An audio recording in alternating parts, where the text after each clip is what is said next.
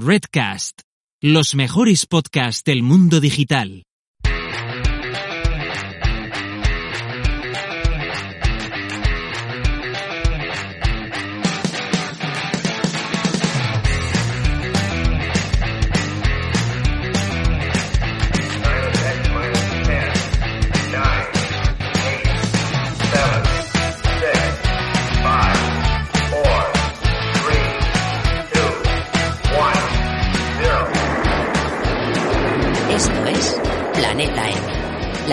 Semanal de marketing digital.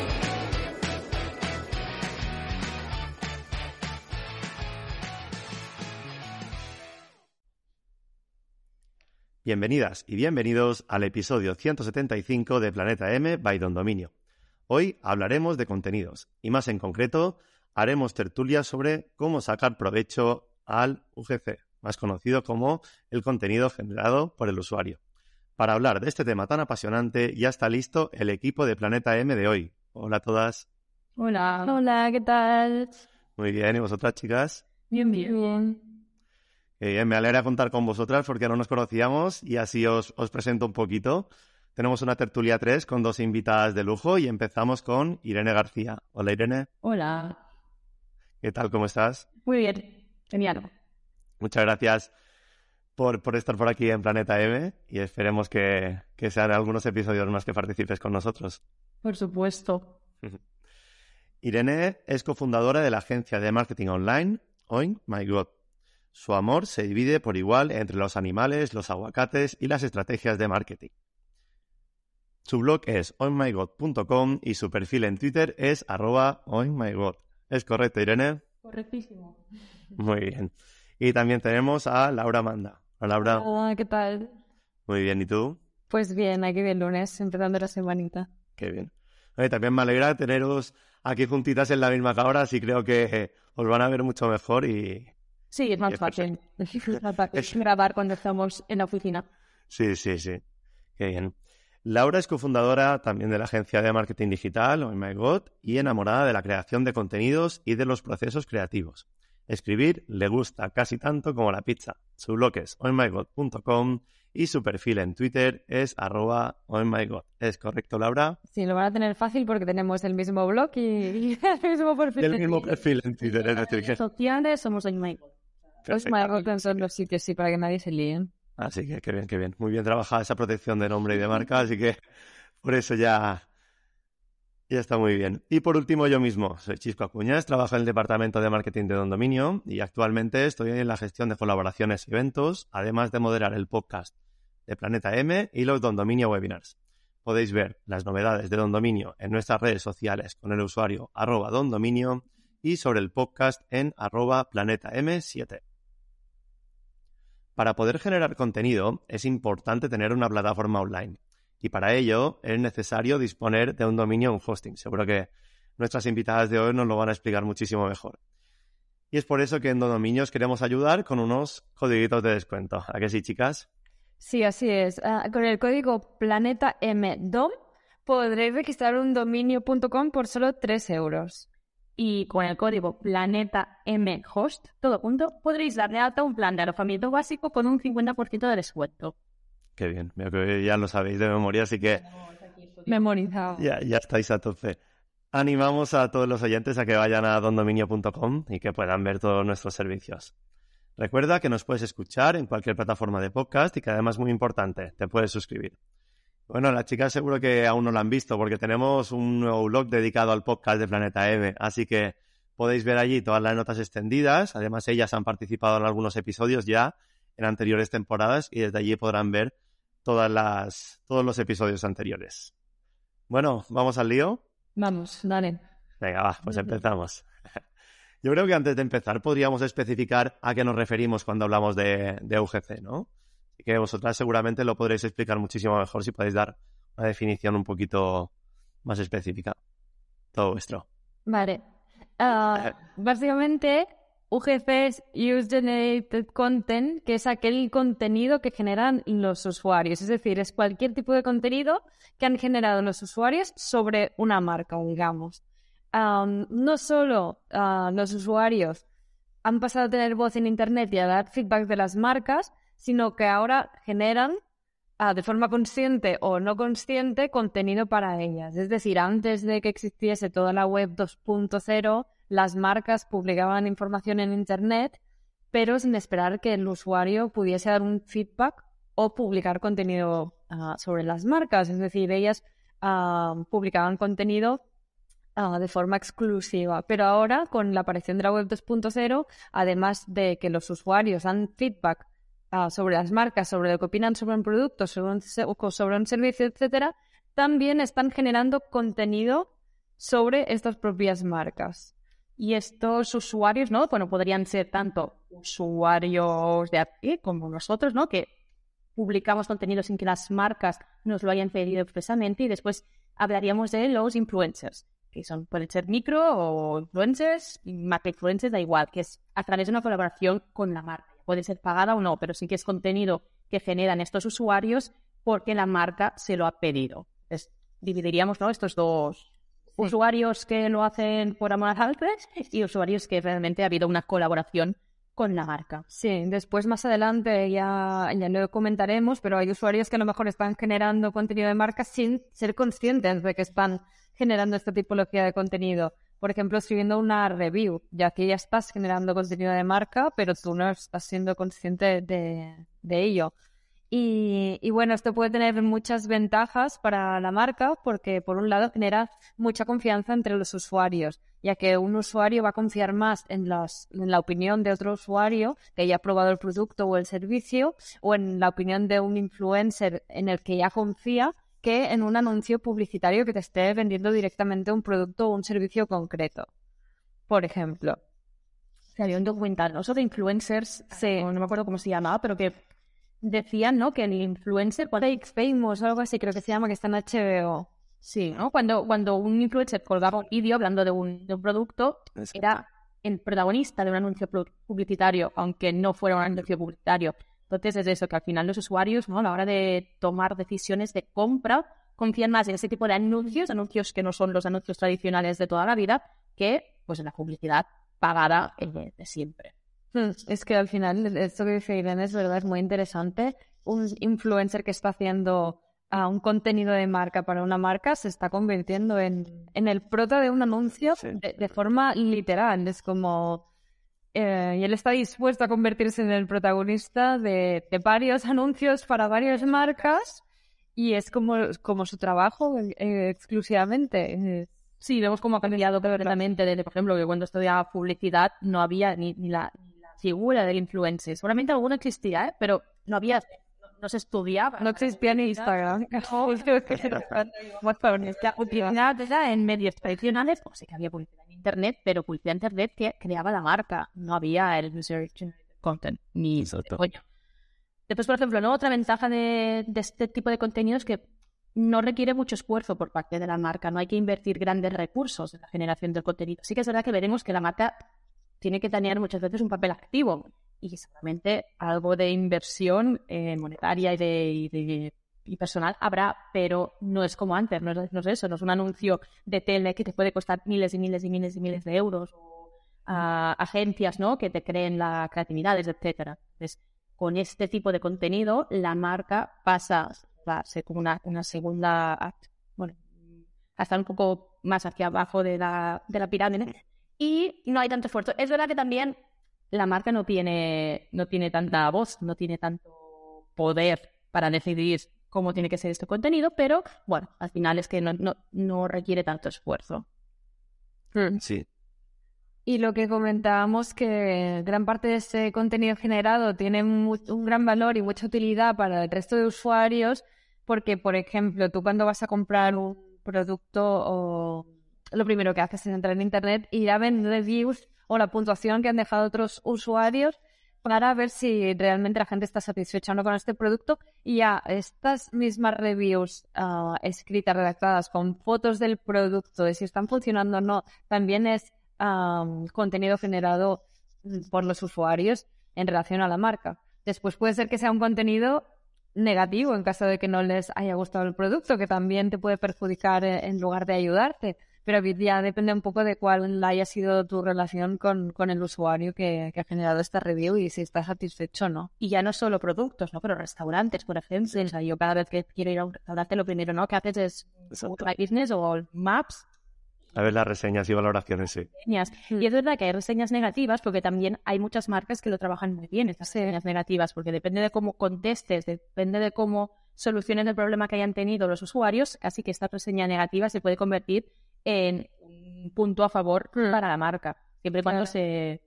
Claro, sí, es distinto recibir una mala review que tu respuesta sea no, no, no es verdad, eso no es verdad, a decir, sentimos mucho que te haya pasado esto, vamos a revisar con nuestro personal qué ha podido pasar, a cambio te damos un descuento para la próxima vez que vengas, es como encontrar la manera de que la persona que lea la mala review, cuando lea tu respuesta, se dé cuenta de, que tienes como unos valores muy bien marcados y, que realmente se refleje ahí.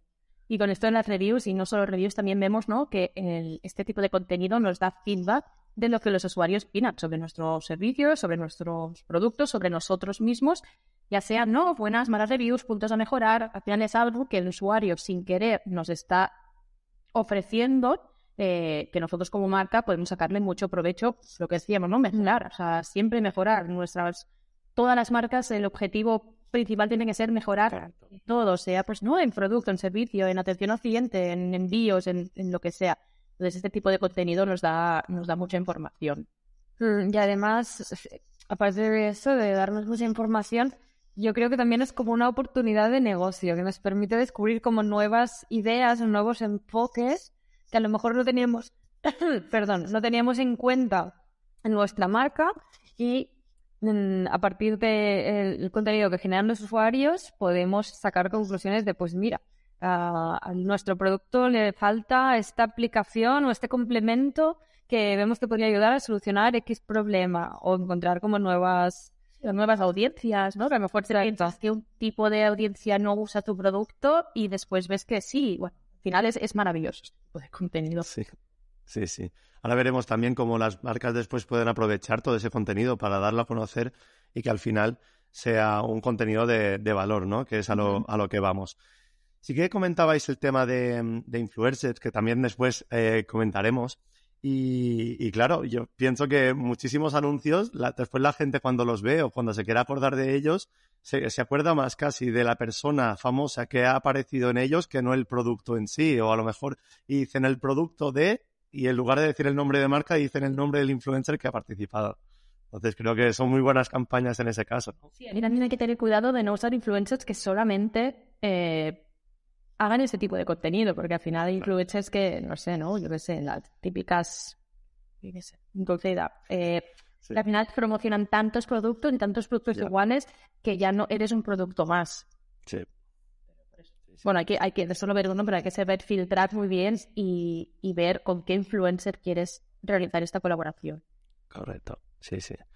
Después vemos un par de, un par de factores o detalles a tener en cuenta. Y bueno, en la mayoría de casos, también como hablabais vosotras, se relaciona ese contenido generado por el usuario con las redes sociales. ¿Creéis que hay algún caso que no sea así?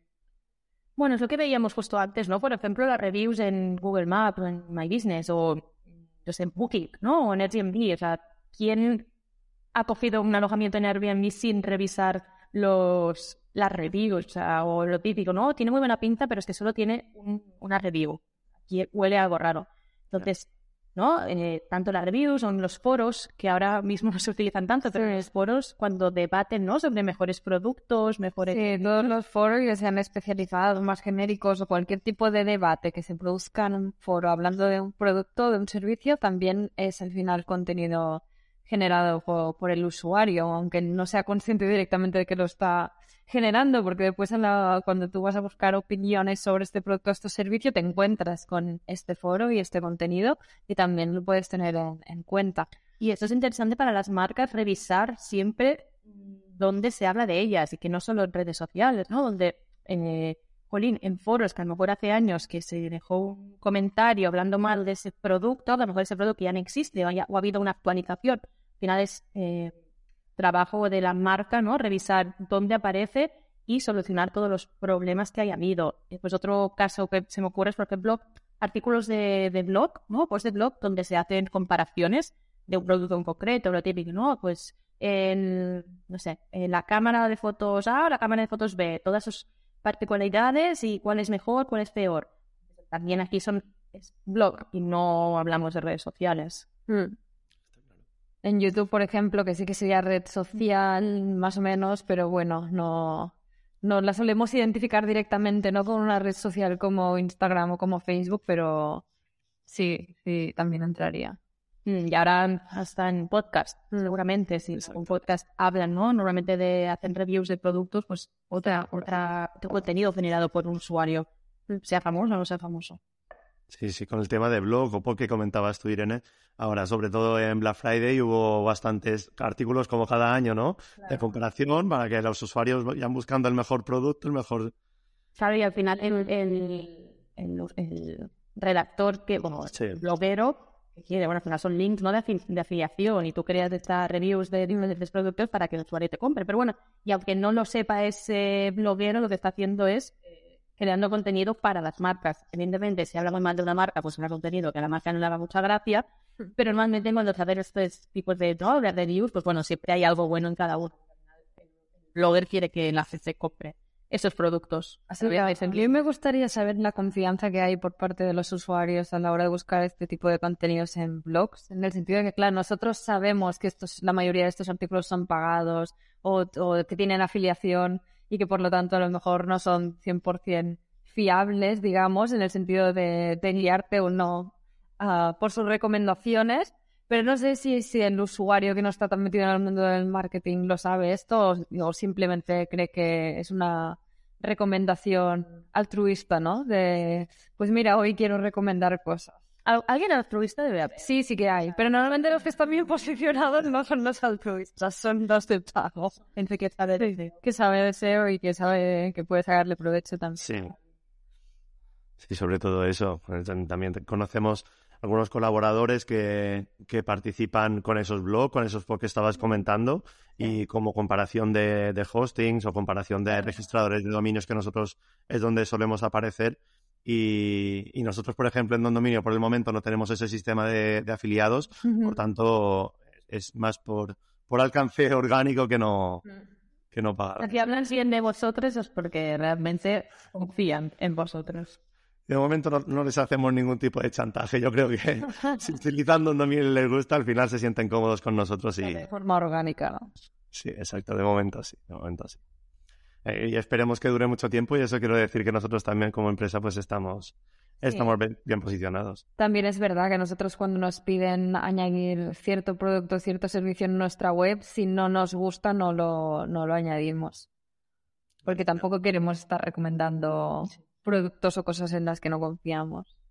Eso, eso os quería decir también. Si vosotras, por ejemplo, eh, sois o fuerais cliente de, de Don Dominio, pues os gustaría utilizar el servicio para después recomendarlo de la mejor manera. Imaginaos que vosotros durante el primer año pues no estáis contentas, lo que sea. Al final nos recomiendas ese servicio igual que, que si estás satisfecho. Mm. Y con, y con eso quiero decir que lo que comentaba Laura, ¿no? Que al final puede haber gente que, que le paguen para que, que, haga esas recomendaciones o después sí se nota mucho si tú has utilizado ese servicio y dices, no, yo lo recomiendo porque me gusta. Mm. Sí, se ve como más sincera, ¿no? La review a lo mejor. Correcto. Bueno, y al final yo creo que de eso también se hace eco a redes sociales, ¿no? Porque es verdad que podemos publicar en un blog, un post, lo que sea, pero eh, puede estar bien posicionado de, manera orgánica, pero después para darlo a conocer esa difusión, y aquí viene la relación que comentábamos de, que todo llegue a redes sociales. Sí, sí, al final la, gran cantidad, la mayor cantidad de contenido generado por usuarios es en redes sociales. Además es mucho más visual que una review o que un un post en el blog, si añades imágenes, pero al final sí, está en el, el, el core del contenido generado por usuarios es redes sociales y es el mm. que todos conocemos, pero también queríamos añadir estas otras Está bien. Mm. formas. Exacto. Sí, pasan más desapercibidas, pero al fin y al cabo también lo son, ¿no? Que a lo mejor de inicio no las catalogarías como un contenido generado por usuario. ¿Y consideráis, por ejemplo, que si hacemos una publicación en redes sociales y hay diferentes usuarios que las comentan o que hacen un, por ejemplo, hablando de Twitter, un retweet con comentario y tal, hablando de, la marca, ¿se puede considerar UGC o no? A ver, por poder yo creo que se puede, pero también creo que es, bueno, sí. Sí, claro, también es distinto si es un retweet a secas que no si es un retweet donde realmente hay como un comentario más extenso, ¿no? Sobre la marca. Ah, sí, a ver, estrictamente sí que lo sería si está hablando de la marca, pero supongo que cuando hablamos de este tipo de contenido nos limitamos a decir un contenido un poquito más elaborado, ¿no? Donde... Más de recomendación, ¿no? Ya directamente el usuario sin compartir lo que la marca Algo ya que ha-. Correcto. Sí. Vale, sí. Perfecto.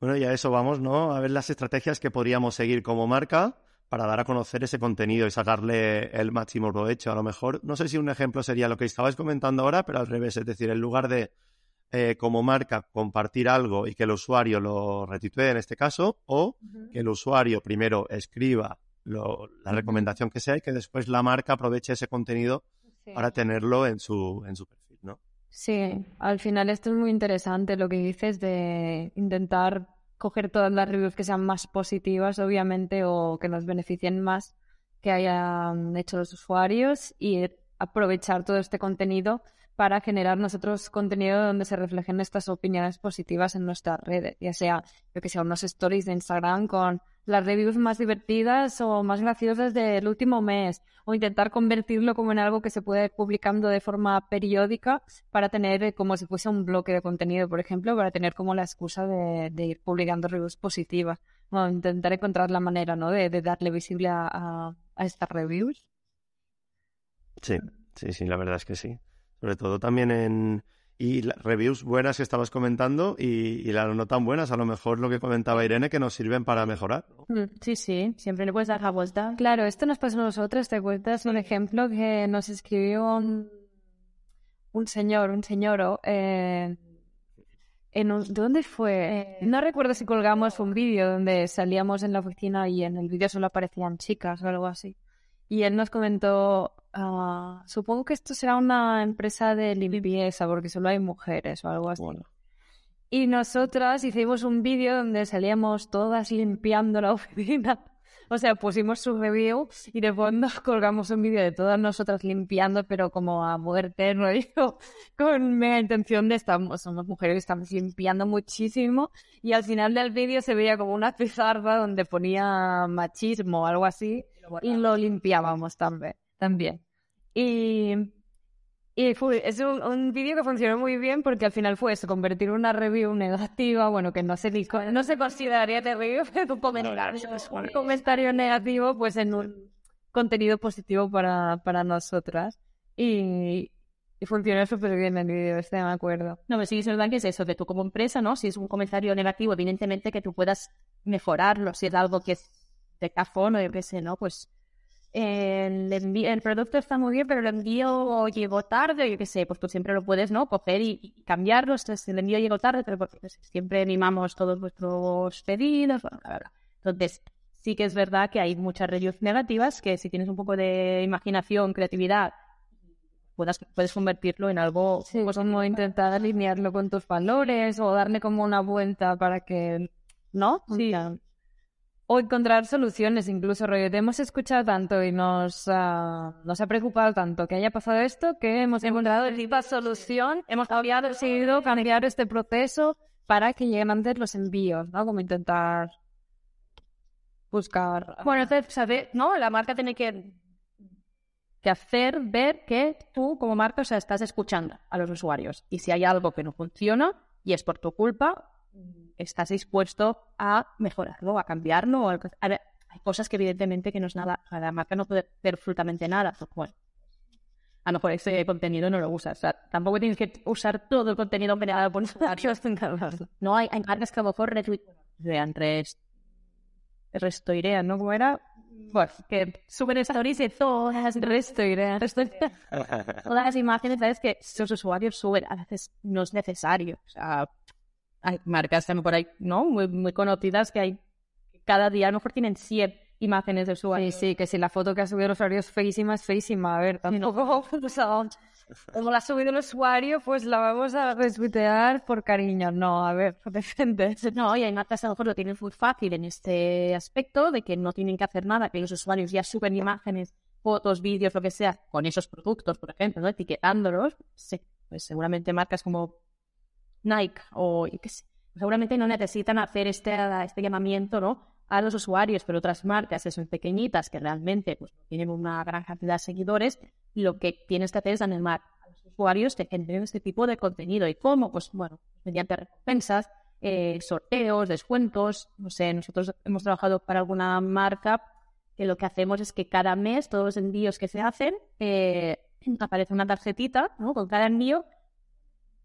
aparte de es como cada mes se está celebrando un sorteo en Instagram. Sube tu imagen etiquetando, no sé, bla, bla, bla, y entras directamente en este, en este sorteo. Lo que uh, consigues es que la gente suba, suba contenido eh, y a ti como marca un sorteo mensual de, de regalo de unas zapatillas, pues a lo mejor no te cuesta tanto y así consigues este movimiento en redes que tú después puedes usar estas imágenes, estos vídeos también, si son de calidad, ¿no? Para, para tu propio contenido. Sí, yo creo que es, que es, que es muy interesante vincularlo también, como dice Irene, con el unboxing, ¿no? Con el, todo el proceso de unboxing, porque es el momento en que sabes que el usuario que te ha comprado está en contacto con este producto. Y es como que si aquí eh, haces, la ayudas a hacer el clic mediante una tarjeta o algún mensaje de ah, saca ahora la foto o en el próximo día o en las próximas horas, es, es el momento en, el que estás contactando y que puede hacerlo, que a lo mejor en otro momento se lo dices y no está ni cerca del producto, ¿sabes? O sea que es interesante como aprovechar la oportunidad. Sí, o pues reviews, ¿no? En My Business a cambio de un descuento. Sí que es verdad que estas reviews están ya un poco marcadas, ¿no? De, mm, bueno, me han pedido que lo haga y además me dan el descuento. Normalmente se, dan reviews positivas, que no tiene por qué serlo. Entonces siempre es jugar sin pasarte, ¿no? De, estar pendiente todo el día que sube fotos, sube fotos, sube fotos, pero armando y se puede conseguir pues que etiqueten y después también es hacer un poco de, de monitoreo. mucha gente no etiqueta, pero si tú haces búsqueda de tu marca, aparecerás en, no sé, mm. pues en hashtags que están mal escritos o no sé. Entonces también puedes pedir a esa persona, ostras, que te importa etiquetarnos. Puedes estar haciendo un trabajo no diario, pero semanal de búsqueda de, de pues, y también el usuario después, al final, yo creo que se siente agradecido si la marca comparte el contenido que ha creado él, ¿no? Sobre todo cuando comentabas, Irene, de marcas así tan, tan conocidas. Sí, sí, sí. Y, jolín, que hay usuarios que a lo mejor buscan, ¿no? Reconocimiento, más seguidores y una marca como de Nike otra vez eh, que te comparta seguramente si tu fit es chulo porque pues, la cosa que a lo mejor ganas seguidores simplemente por haber subido una imagen con unas zapatillas de Nike. Sí, sí, sí. Eso es como, yo creo que la satisfacción del usuario debe ser cuando ves un famoso por la calle, te echas una foto, la subes en stories ah, y dentro de una hora ves que la compartido y dices, guau, ¿y ahora qué? Pues sí, al final, eh, como marca personal también podríamos hablar de ello, porque al final eh, estamos siempre diciendo, ¿no? Servicios o... Sí, que una marca personal sería lo mismo al final. Es más difícil, a lo mejor súbete una foto conmigo, pero bueno, es eso, ¿no? Yo qué sé si algún famoso ahí va a hacer una... una foto con Frío. Encontraremos de Barcelona de Madrid. Voy a estar, ¿no? Voy a estar en el barrio de tal. Todo el acoso aquí. Qué papá. sí, sí, ya veo que aquí nos dejan un par de horas y nos creamos unas campañas que uno. Contratadnos. Y ahora que se acerca Navidad, yo creo que os van a llamar seguro. ¿eh? Pues ya me porque todo esto lleva, lleva, lleva, eso, eso es verdad. Como si te parece, ¿no? Que a veces como, ah, pues mira, cuatro fotos y las retuiteo.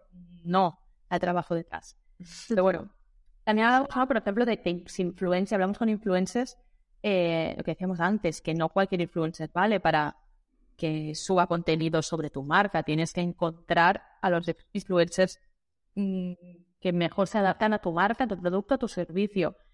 Y no es tan fácil. Al final, eh, no todos los influencers valen, para, porque un influencer tenga un millón de seguidores no quiere decir que se te vaya, se te vaya a servir, que funcione. Entonces, sí que hay que usar plataformas eh, para filtrar bien los, los influencers y ponerte en contacto con ellos.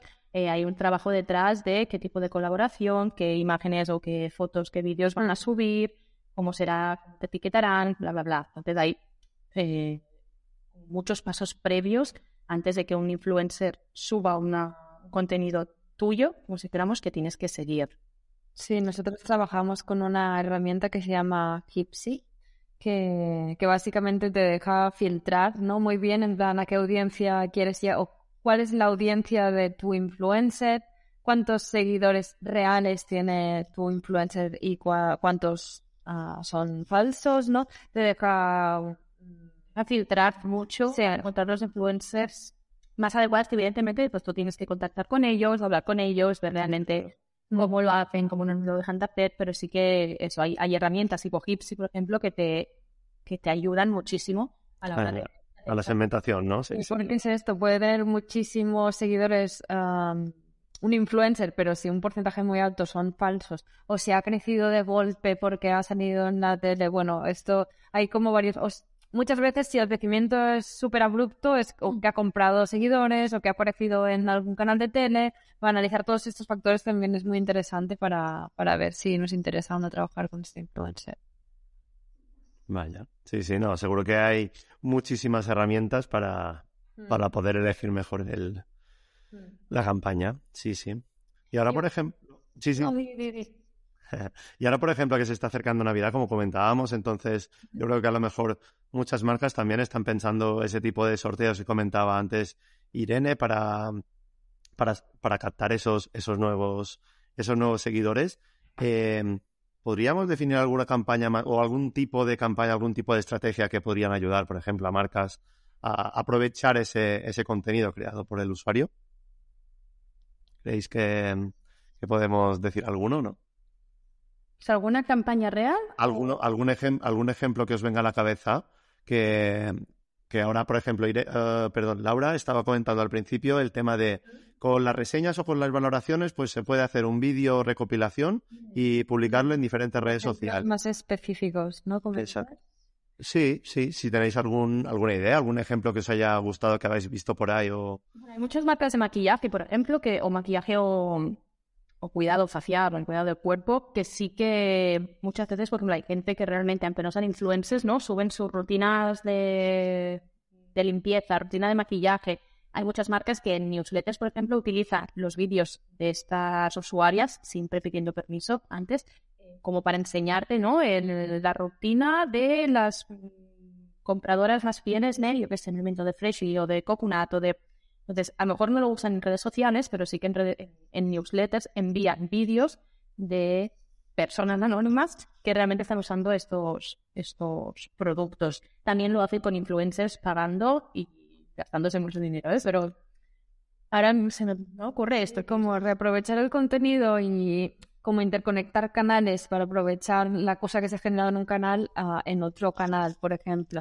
O yo qué sé, por ejemplo, se podría coger también una review de un usuario o un comentario que nos haya dejado muy positivo y convertirlo como en el guion de un vídeo y hacer como un vídeo para redes sociales con esto. Y después que se diga, que se desvele que son opiniones reales de usuarios, intentar jugar un poco con todo el contenido que se vaya generando y, y publicarlo en distintos canales. Y, por ejemplo, si los usuarios ah, generan fotos o vídeos que son de mucha calidad, nosotros podemos colgar este contenido en nuestras redes como si fuese propio, siempre que etiquetemos y se lo pidamos al usuario, obviamente, pero que al final también nos está facilitando tener más, ah, más imágenes y más visuals para nuestras campañas sin tener que estar haciendo shootings todo el rato. Sí, reviews al final, si para anuncios de social ad, bueno, meta ads lo que sea, funcionan de maravilla. Si son en vídeo, mejor que mejor, pero normalmente lo que tenemos, ¿no? Son, son reseñas o son emails que nos han enviado pues diciendo, ay, qué bien que me gusta este producto. Entonces, esto para anuncios también funciona muy bien en una de las etapas del, del funnel de ventas. Y son, son contenido generado por usuarios, que normalmente es eso, ¿eh? Son, es pero que hacen ¿no? que los usuarios que todavía no conocen esta, esta marca empiecen a confiar en, en ella. Si lo- las reviews son en vídeo, mejor que mejor. O sea, esto sí que ya tienes que pedirla expresamente eh, en emails o, o en redes sociales. Pero al final es todo lo positivo que hablen de tu marca o que enseñen o tal, lo puedes usar perfectamente en tus campañas, tanto orgánicas de redes sociales o de, o de newsletters, y como de pago. Los, produ- los anuncios con reviews eh, que sean ciertas es verdad que tú, o sea, una review escrita la puedes eh, falsear como quieras, pero bueno, normalmente eh, son verdaderas, funcionan muy bien.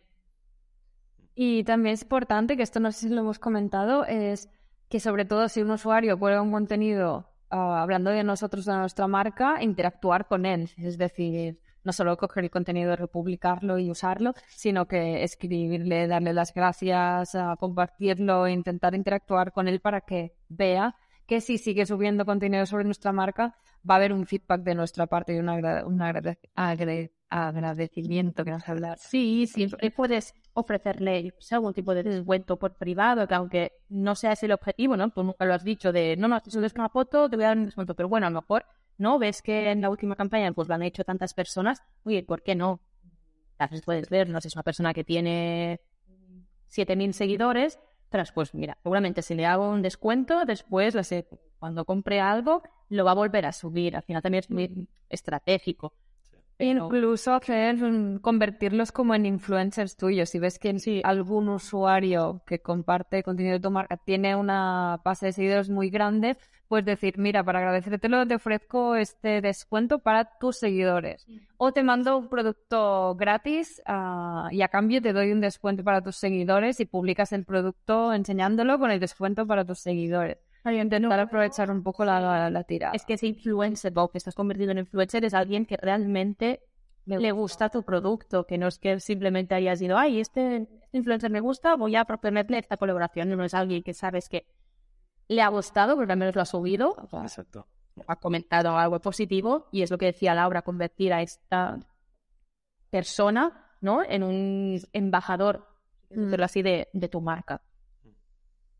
Con eso habría la diferencia, ¿no? De usuarios que están contentos y recomiendan vuestros servicios o influencers, que al final es campaña de pago y ya se pide como esa campaña a medida, ¿no? Incluso mm. en qué formato tienen que, hacer los vídeos para, para que después le podemos sacar el máximo provecho. Claro, que si trabajas con influencers y si es que son colaboraciones pagando, la marca tiene mucho poder, ¿no? Te puedes decir, no, pues yo necesito tantos stories, tantos reels, tantos tal, el producto debe tal, tal, tal, tal, tienes que decir esto Aquí al final es ver, bueno, eso, pues si pagas mucho tienes mucho poder, si no pagas y simplemente envías el producto, seguramente el influencer hará lo que quiera. Mm. Sí. Sí, que esas recomendaciones, por ejemplo, yo puedo hablar de parte de, de, Don Dominio, sí que intentamos que sean lo más humanizadas posibles, no que sean eh, voy a intentar quedar bien y ya veremos, sino que lo que hemos comentado al principio, que prueben primero los servicios, los productos y, y que después realmente expliquen su experiencia, ¿no? Claro. Mm. creo que esa parte, después la, la persona que lo está viendo, la persona que lo escucha, se lo puede crear más o menos. Claro, y depende también del servicio que estés ofreciendo. Si es un servicio como el vuestro, sí que es muy importante que, que el influencer lo pruebe y pueda opinar de forma realista. Claro, son unos zapatos sí que estaría bien que los probase, pero es más fácil como fakearlo, digamos, en plan decir, wow, súper cómodas y me encanta el me encanta el color, porque, o sea que... Y claro, después depende mucho de eso, del producto, el es lo mismo, por si alguien sube una foto con su último coche comprado que ha cortado 30.000 euros, no le vas a regalar el coche, o sea, no le vas a hacer un descuento para el próximo coche que te compre, o sea, al final es ver, ¿no? Cómo puedes jugar con los usuarios que realmente han compartido algo positivo sobre tu marca, sobre tu producto, sobre tu servicio. Sí, sí. Sí, hablando de influencers, como estaba hablando Irene, yo creo que a ver si, si os ponéis de acuerdo o si tenéis opiniones contrarias. ¿Qué estáis a favor o en contra de influencers para que creen ese contenido para vuestras empresas? A ver. A ver, creo que al final no nos no sé si se trata de estar a favor o en contra, ¿no? Porque es un poco como preguntar si estás a favor o en contra de la inteligencia artificial, o a favor o en contra de usar las redes. Es decir, son cosas que están ahí, que existen y que no se pueden dejar porque no vas a hacer que desaparezcan. O sea que estar en contra lo puede estar, pero no vas a conseguir que, que dejen de existir. Por lo que yo creo que al final a lo mejor lo más inteligente es ah, ver cómo utilizamos la figura del influencer para, con nuestra marca para que realmente sea útil y porque esté alineada de forma verdadera con nuestros valores, ¿no? Al final, no hacer colaboraciones que realmente se alineen con nosotras y con nuestra, con nuestra marca. no digo, por lo que decíamos antes, que no tenemos que trabajar solo con influencers, no tenemos por qué solo no eh, trabajar con usuarios que tengan más de, no sé, 300.000 usuarios. Al contrario, eh, yo sé, si tienes un público específico, ¿no? De cierto nicho, probablemente los influencers pequeños, los microinfluencers, pueden llegar, eh, te ayuden a conseguir más conversiones y además la colaboración va a ser mucho más barata. Eh, no sé, no sé, por ejemplo, ¿no? Em, si tienes una marca de comida sin gluten, em, a lo mejor no te, no te sirve de un, no sé, un super chef de, que tenga dos millones de seguidores promocione tu, tu producto, sino eh, pues microinfluencers que su contenido sea específico de, para personas que, que, no puedan comer gluten, por ejemplo, o yo qué sé, o de deportes minoritarios. Aquí mi amiga Laura puede. yo, por ejemplo, mm, practico powerlifting que es como un levantamiento de pesas, pero es distinto a la alterofilia. Y es un deporte muy, minoritario, hay muy poca gente que lo practica, bueno, cada vez hay más, pero es pequeñito. Y, por ejemplo, hay muchas marcas de suplementos o de ropa que están intentando apoyar el deporte y utilizan a, a influencers que tienen a lo mejor 5.000, 6.000, 10.000 seguidores como mucho. Es decir, son un micro nicho muy pequeñito, pero como estas personas tienen mucha influencia sus seguidores realmente eh, están súper acostumbrados a su contenido, se fían mucho de ellos, de su criterio, pues convierten mucho más que si a lo mejor fuesen a buscar a un deportista con muchos más seguidores que no esté practicando powerlifting.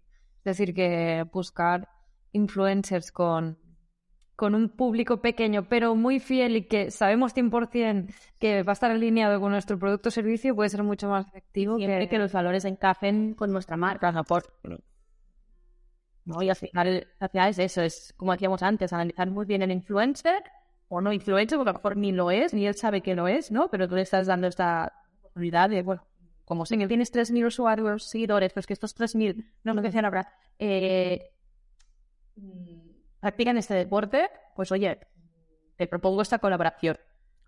Entonces, eh, influencers sí, siempre que lo sepas usar y, que muchas, o sea, que tampoco es garantía de, éxito, aunque lo parezca, ¿no? Ni y los micros ni los macros. Entonces, siempre hay que tener esto en cuenta y que probar y que no eh, jugártelo todo eh, con uno. Mm. Y siempre, siempre, siempre, ¿no? Monitorear todos los resultados. A ver si la, colaboración ha funcionado, que es lo que buscabas. ¿Buscabas ventas directas o buscabas un mayor reconocimiento de marca? ¿O buscabas más seguidores? ¿O buscabas, no sé, qué buscabas? ¿Ha funcionado o no? Porque si no lo monitoreas, si no lo analizas, nunca lo sabrás.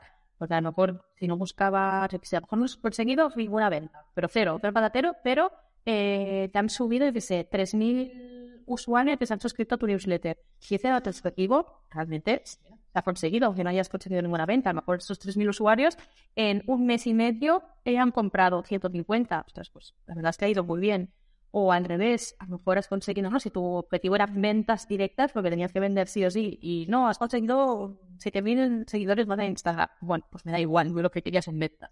Esta colaboración no ha funcionado según tu objetivo principal. Es como decía Irene antes que a lo mejor yo es hacer una colaboración con una influencer que está siempre haciendo colaboraciones con marcas, pero que tiene muchos millones de seguidores, a lo mejor no nos van, o sea, la marca no se va a vincular a esta influencer a nivel de imagen porque el usuario ah, está acostumbrado a que la influencer cambie de marca cada dos semanas, pero sí que se nos disparan muchísimo las ventas durante una semana y eso ya nos compensa haber pagado esta colaboración porque hemos agotado una colección que hemos hecho con este influencer, por ejemplo.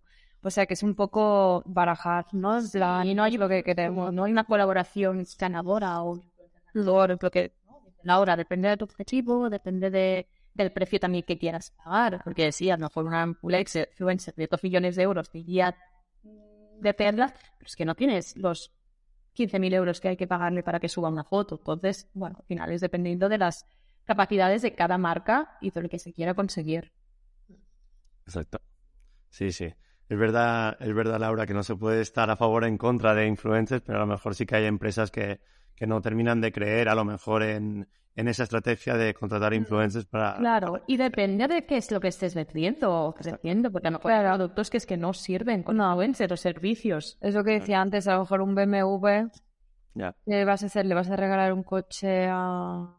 Pero bueno, yo creo que al final ahora se llama influencer, pero es lo mismo que antes eh, era un famoso, ¿no? Al final un famoso era famoso por sus habilidades y un influencer puede ser famoso mm, sin tener una habilidad, simplemente porque es famoso. Pero al final las marcas antes se relacionaban con las estrellas de Hollywood o con unos deportistas o con alguien que tenía un skill o una habilidad y por eso era famoso, pero ahora es que hay tanta gente que puede ser famoso sin tener porque como estamos entretenidos ah, con el móvil las 24 horas del día, necesitamos rellenar ¿no? estos gaps de tiempo con más famosos, porque es que los famosos que no son influencers no dan para rellenar tantas horas y tanto salseo. O sea que al final, ah, ¿qué quiero decir? Tú como marca no te gustan los influencers porque como aún es una cosa novedosa y que, y que da como cosa, ¿no? En plan pero es que creo que también se tiene que diferenciar un poco entre un influencer como una persona que sí que tiene una habilidad y que usa el Instagram o las redes sociales como canal de difusión de su trayectoria profesional que un influencer que es influencer sino que tiene seguidores. Sí, porque tiene seguidores, pero que mm, su habilidad es mm, conseguir muchos seguidores, pero ninguna otra. O sea que creo que también se tiene que diferenciar un poco entre estas dos cosas a la hora de, de posicionarse, ¿no? Y depende de quién es tu público objetivo. Si tu público objetivo a lo mejor son teenagers que solamente se creen más a los macro influencers, pues trabaja con ellos. Pero si tu público objetivo es lo que decía antes Laura, es, es un es un público súper específico porque, no sé, ¿no? Practica este deporte o come de esta manera o le gusta eh, esta... Pues vete a influencers que realmente hablen solo sobre ello, porque sabes que ese influencer lo que diga y seguramente ese influencer, si no le parece adecuado tu producto o tu servicio, no lo va a recomendar, aunque le pagues, ¿no? Porque al final es su... O sea, que él o ella solo quiere recomendar algo que realmente funcione. Una influencer o un influencer con dos millones de seguidores seguramente le da igual si tu producto es bueno, si tu producto es malo, mientras le pagues.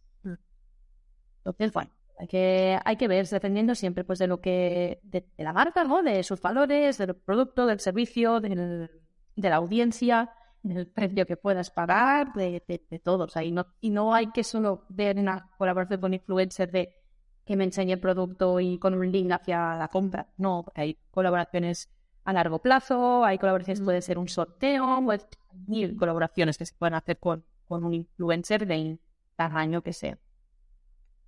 Sí, sí, bueno, ya vemos que hay muchísimas estrategias, muchísimas maneras de, tener esas recomendaciones, ¿no? Y, y yo creo que con eso podemos, podemos ir terminando el episodio de hoy, también con esos consejos finales que estaba dando Irene y también Laura. Si queréis, chicas, en, en dos breves frases cada uno, cada una podéis decir alguna conclusión, algún, algún ánimo a, las, a las marcas que, quieran empezar a trabajar o dar provecho a ese contenido generado por el usuario por dónde, por dónde deber empezar.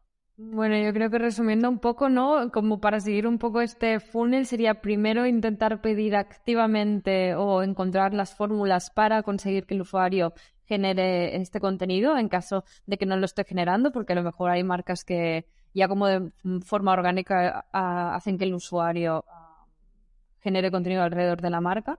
Primero eso, el pedir, ¿no? El encontrar la fórmula para que se genere ese contenido. Una vez lo tenemos, intentar agradecer o fidelizar a los usuarios por haber generado este contenido, como decíamos, o con descuentos o con agradecimientos directamente o etiquetándolo en nuestras redes o, lo que sea.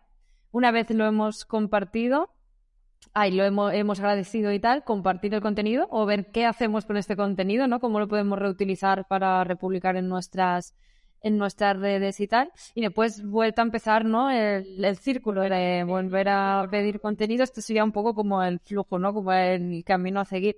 Y También lo que decíamos antes, siempre estar escuchando lo que se dice de la marca, porque a lo mejor ya esa marca tiene usuarios que están subiendo contenido generado por ellos, pero es que la marca no se entera porque el usuario no la etiqueta. Entonces, monitorizar hashtag, keywords, frases, eh, ver qué se está diciendo de tu marca. También ser activos. Hay usuarios que suben productos de tu competencia.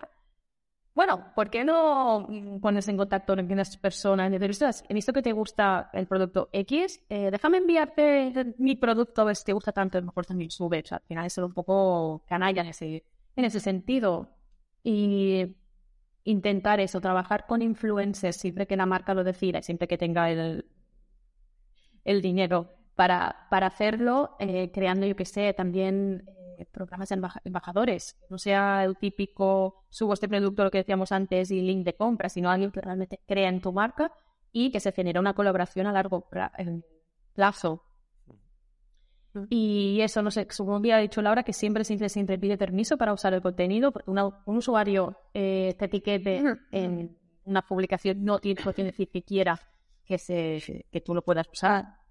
Siempre pedir permiso e intentar ser lo más creativo posible para ver cómo utilizar estas imágenes, fotos, reviews, para no ser el simple lo comparto y ya está, que eso está muy bien, pero ver qué podemos hacer con, esta, con este contenido que se ha generado gracias a otras personas sin que la marca realmente haya tenido que dedicarle muchos esfuerzos.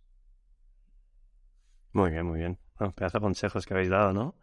Creo que eh, ahora sí que es vuestro momento de, de daros a conocer, de dar ese, ese spam de valor, todo vuestro. Así, ¿dónde os podemos encontrar? A ver. A ver, os podéis encontrar, bueno, en onmygot.com, que es la web, tenemos el blog, pues onmygot.com barra blog, tenemos un apartado de recursos gratis y de pago también, pues onmygot.com barra recursos, y tenemos una escuela con diferentes talleres y cursos sobre marketing digital y diseño. Dentro de la web es muy fácil porque pone escuela. En redes sociales nos pueden seguir, pues siempre es onmygot, somos activos en Instagram, en Twitter y en LinkedIn, eh, Facebook lo tenemos por tener, como muchas eh, otras marcas. Y también estamos usando algo de pinitos en TikTok. Pero bueno, nuestra, nuestra red base de momento es Instagram. Y tenemos un newsletter que se envía semanalmente con mucho contenido de valor.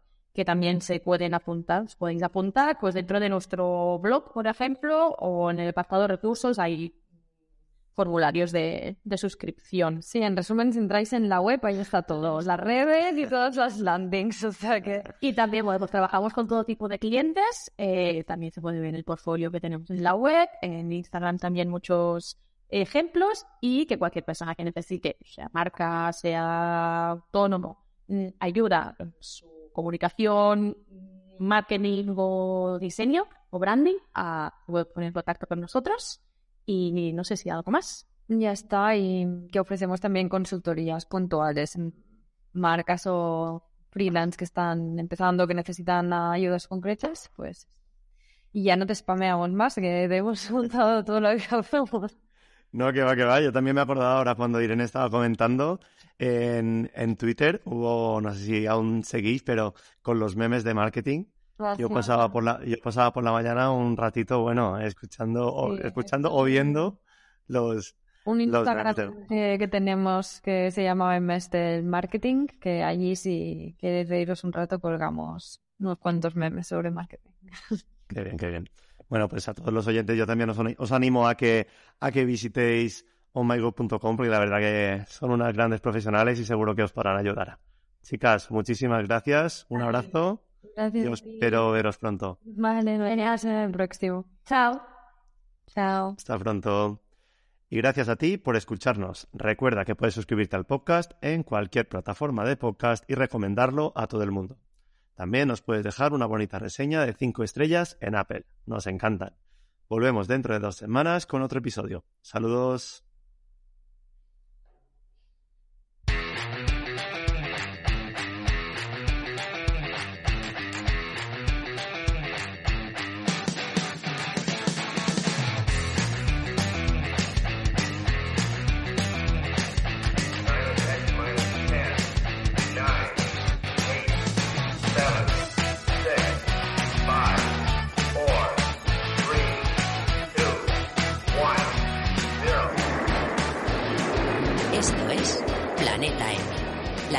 Semanal de marketing digital.